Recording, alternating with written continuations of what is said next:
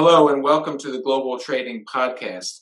I'm Terry Flanagan, editor for Global Trading Magazine and managing editor for Markets Media Group. Today we are talking about evolving business models for custodians to adopt or be left behind in institutional financial services.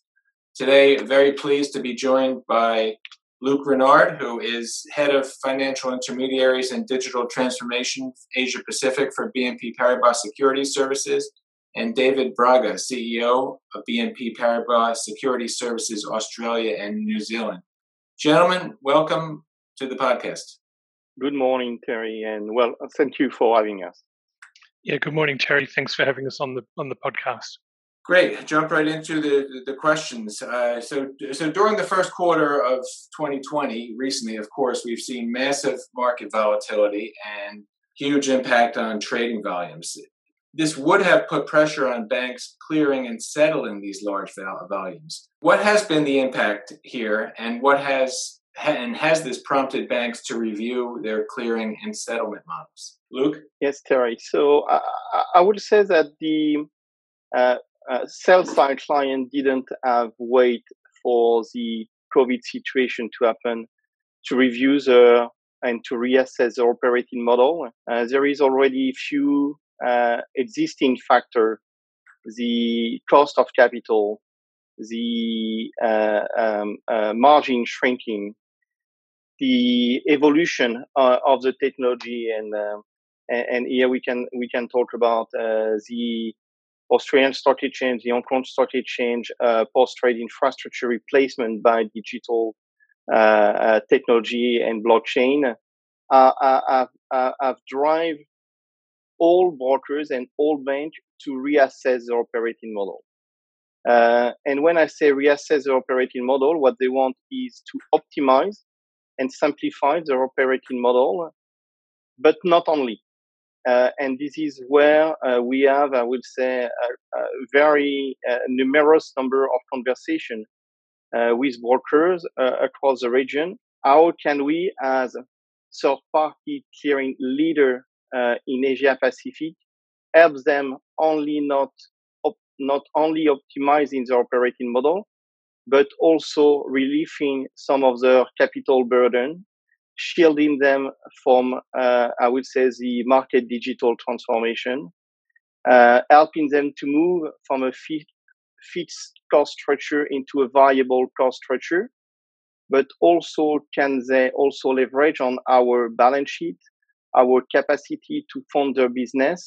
And this is a combination of all these factors which drive them to review their operating model. So the custodian uh, in this space is not only a plumber. is not only uh, doing the connection between the broker uh, and the market, but they are also helping them to completely revamp and review their operating model. So it's true that the COVID situation have accelerated some of the initial uh, talks we have with clients or have accelerated some of the decision for client to outsource their clearing or their back office and middle office operation uh, to a custodian. Uh, they, they, they have to, uh, for their own client, uh, for their own uh, stakeholders, uh, to rely on a rock solid, reliable, and scalable model. And therefore, they need either to continue to massively invest on their technology, their people, and, and their platform, or they need uh, to move into uh, into a, a, more outsourcing mode. And this is a trend we see, uh, and we believe that this trend will be, uh, I will say, accelerated uh, because of the situation. And, and, this is what we we see with, I will say, a very frequent client request to understand what will be the benefit above and beyond. I would say standard custody services, the custody and the settlement services, what would be the benefit uh, of new operating model? David? Uh, I've got nothing else to add on that one, Terry. I think Luc's nailed it. What other evolving business model or models are important for custodians to adopt or be left behind? Yeah, Terry, we, we think there's a really strong change happening at the moment uh, where where you can build a series of strong um, partnerships.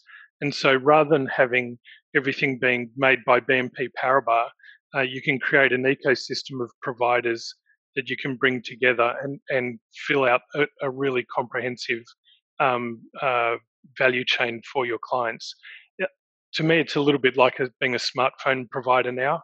Uh, the apps may may be your own or somebody else's, but what actually matters is how you bring all of that together on behalf of the end user.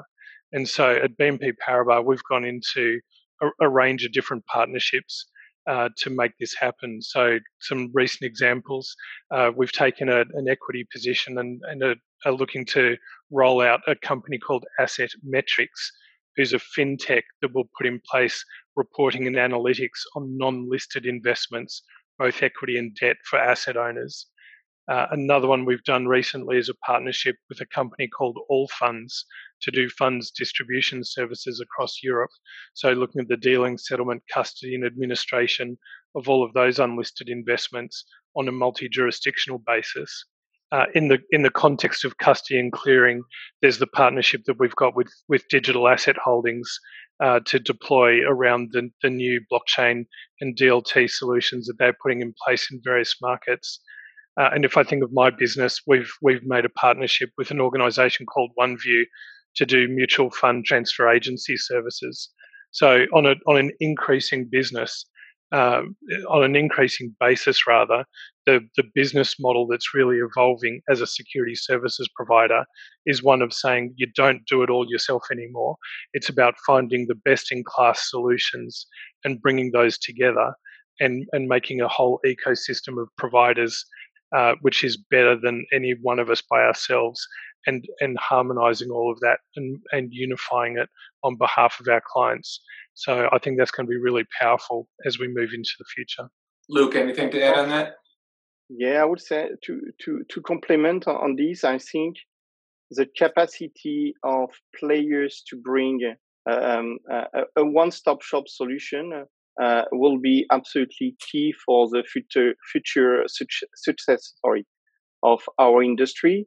But it don't mean that you need to do everything by yourself, which was the case before. It means that you need uh, to do uh, what you what you are mastering by yourself, but you can rely on strong partnership, uh, alliance, um, even industry consortium, in order to bring benefit uh, to to uh, your client by getting immediate scale and, and expertise and knowledge. Um, but it's very important to have this holistic approach uh, to to make sure that uh, the client have the flexibility uh, to to pick and choose the service they want, but may go very high. I would say in the outsourcing chain, uh, and you give to give uh, you you need to give them this option. You need to give them a, a modular uh, solution where they can really pick and choose what they need, and don't provide with something which is only uh, I would say very robust and solid, but not flexible. You need to be agile, uh, and this partnership approach that that that we are uh, pushing at BNP Paribas uh, we believe give us the agility to continue to be relevant with clients. This has been the Global Trading Podcast. I'm Terry Flanagan, editor of Global Trading Magazine, and we were discussing today the evolving business models in the financial custodian space. Thank you to our guests, David Braga and Luc Renard of BNP Paribas Security Services. Gentlemen, thank you very much for taking the time and sharing your insight. Thanks, Terry. Thanks for having us on the podcast. Thank you, Terry, for inviting us.